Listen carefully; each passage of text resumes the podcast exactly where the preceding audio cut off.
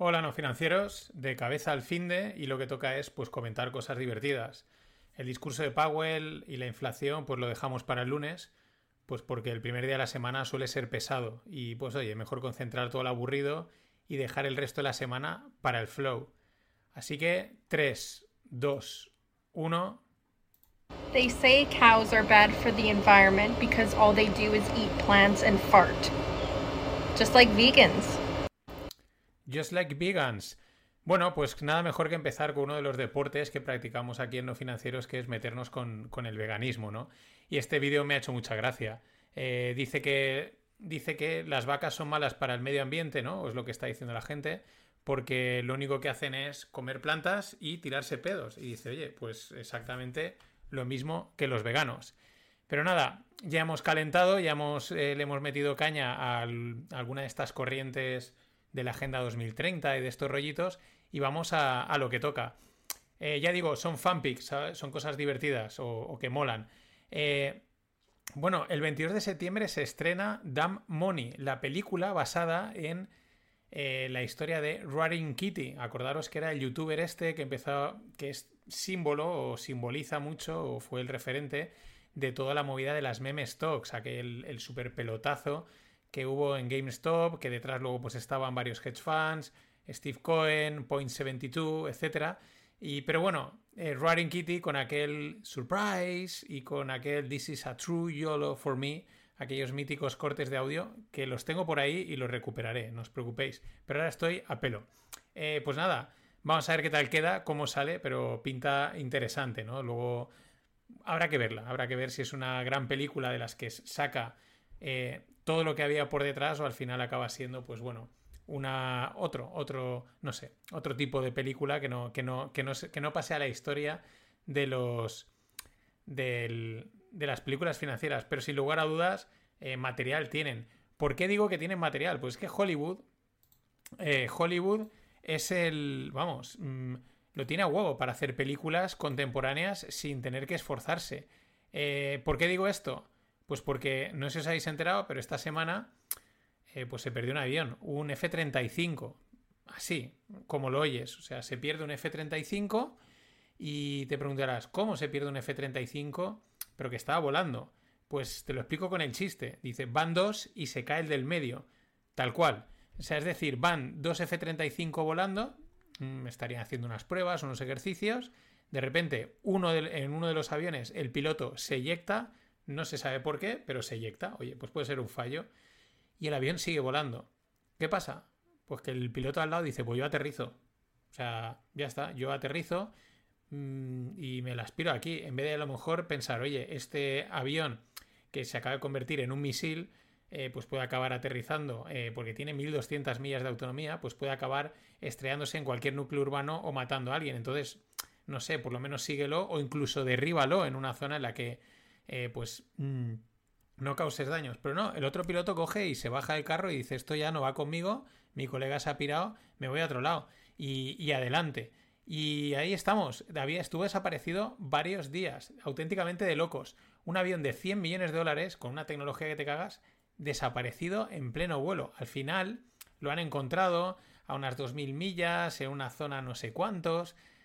Bueno, yo la verdad... Yo no quiero saber la verdad. ¿Por qué? Pues porque es que es más aburrida. Seguro que la verdad luego es más aburrida. Si te cuentan lo que ha sucedido, los hechos, es un coñazo. Esto mola mucho más. El tío que dice, yo me largo de aquí, yo aquí ya no pinto nada, deja el avión que se pire y que acabe donde quiera. Se acaba montando un NCS, pues que lo monte. A mí, ¿qué más me da? Y, pues bueno, de movidas así, seguimos con la cocaína. Lo comentaba la semana pasada, que Colombia... pues había incrementado su producción en los últimos meses un 24%, con lo que ello quiera significar. Sin embargo, pues el dato ya económico es que el precio a pie de calle permanece estable desde hace décadas. Justo de casualidad el otro día lo hablaba con unos amigos y decía, no, si es que eso sigue costando lo mismo que costaba hace décadas. Sin embargo, no es así la cocaína pura. La cocaína pura ha pasado de una valoración de 100 a 140 en estos últimos 10 años. Aquí cuentan en el Financial Times del 2011 al 2021. Vamos, que la gente que se está metiendo cocaína se está metiendo de todo menos cocaína. O sea, esto es... Vamos, no sé, eso estará cortado pues con cualquier cosa, pero literalmente, ¿no? Para mantener el precio estable y que el otro se te haya disparado, imagínate. Pero bueno, esta degradación del producto, pues yo creo que se va a acabar en cuanto legalicen todo este rollo. Que ya lo dijimos el año pasado, han ido soltando alguna perla, es un salto grande... Pero no me extrañaría, y sobre todo porque es un sitio donde meter mano a los impuestos, ¿no? Donde rascar pasta. Y oye, hablando de cocaína, pues hablemos de trading, ¿no? Que es que como que le va al pelo. Apple y Goldman Sachs estaban planificando una característica, una funcionalidad de tradear acciones en el iPhone. Lo que pasa es que el año pasado, como los mercados se dieron la vuelta, pues de momento lo han paralizado, ¿no? Y lo han dejado ahí. Bueno, esto ya lo que le falta al trading, ¿no? Si ya han cogido la industria del trading y la han gamificado totalmente con unos gráficos guapísimos, tropecientos mil indicadores, los colorines, los influencers... bueno, toda una industria casi de entretenimiento en torno a una cosa bastante seria porque puedes acabar palmando... O bueno, puedes no, seguro que vas a acabar palmando mucha pasta. Solo faltaba que entrase Apple para que ahora ya sí, ahora ya ir a un Starbucks y tradear... desde tu Mac sea lo más cool ever. Es que me lo veo venir, ¿no? También te da otra idea de que el negociazo que hay dentro, ¿no? Que hasta Apple habrá dicho, buah, vamos a meternos aquí y vamos a rascar en comisiones. Solo con que rasquen una pequeña parte, lo que rascan en la Apple Store por las ventas de aplicaciones ya lo petaban. Y ya digo, seguro que la gente diría, ahora es guay tradear, ahora ya no es una cosa de Roaring Kitties. ¿Por qué? Pues porque es que lo hago desde mi Apple.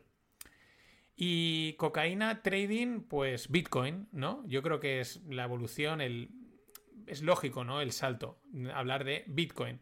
Bueno, siguen apareciendo disparates de FTX. Te recuerdo, FTX es el super exchange cripto, vanguardia del futuro de las finanzas, en el que habían invertido Tom Brady y Giselle Bunchen, y cuyo fundador es Sam Bankman-Fried, también apodado como Sam Bankman-Fraud, ¿no? De fraude. Bueno, un pelotazo al alza y a la baja espectacular. Bueno, pues la primera de las dos disparates que han salido esta semana. Fijaros si habían, esto petó hace meses y siguen saliendo historias que son que parecen una película de los hermanos Marx. Un empleado de Alameda, también recordaos, Alameda es el hedge fund y market maker que estaba asociado a FTX y que estaba dirigido, lo llevaba la novia de Sam, la que en una entrevista reconocía que los riesgos, jaja, y se reía. Bueno, los riesgos, como diciendo, ¿y eso qué es? No, bueno, sí, a veces hacemos cálculos. Acojonante, ¿no? Bueno, pues un empleado de Alameda hizo un fat finger. Es decir, un fat finger es un clásico, pulsar una tecla que no toca, pero metió un decimal de mal y causó un flash crash en Bitcoin del 87%. Un fat finger lo tiene cualquiera.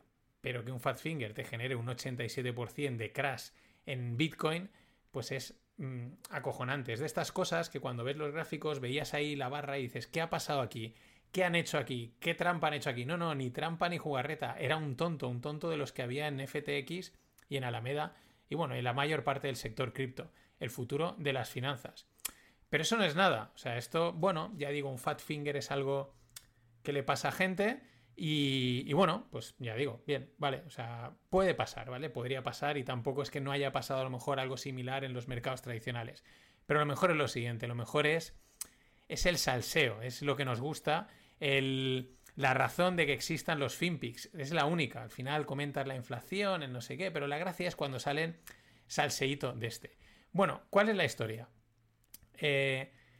Sam le había prometido a su padre, que lo tenía también contratado, o sea que yo era un super exchange de cripto, pero que en el que trabajaban todos amigos, la novia, la exnovia, el padre, aquí trabajaba todo Dios, ¿no? Es como si un Goldman Sachs fuese una empresa familiar, sería inconcebible, ¿no? Pero empresa familiar en todos los sentidos.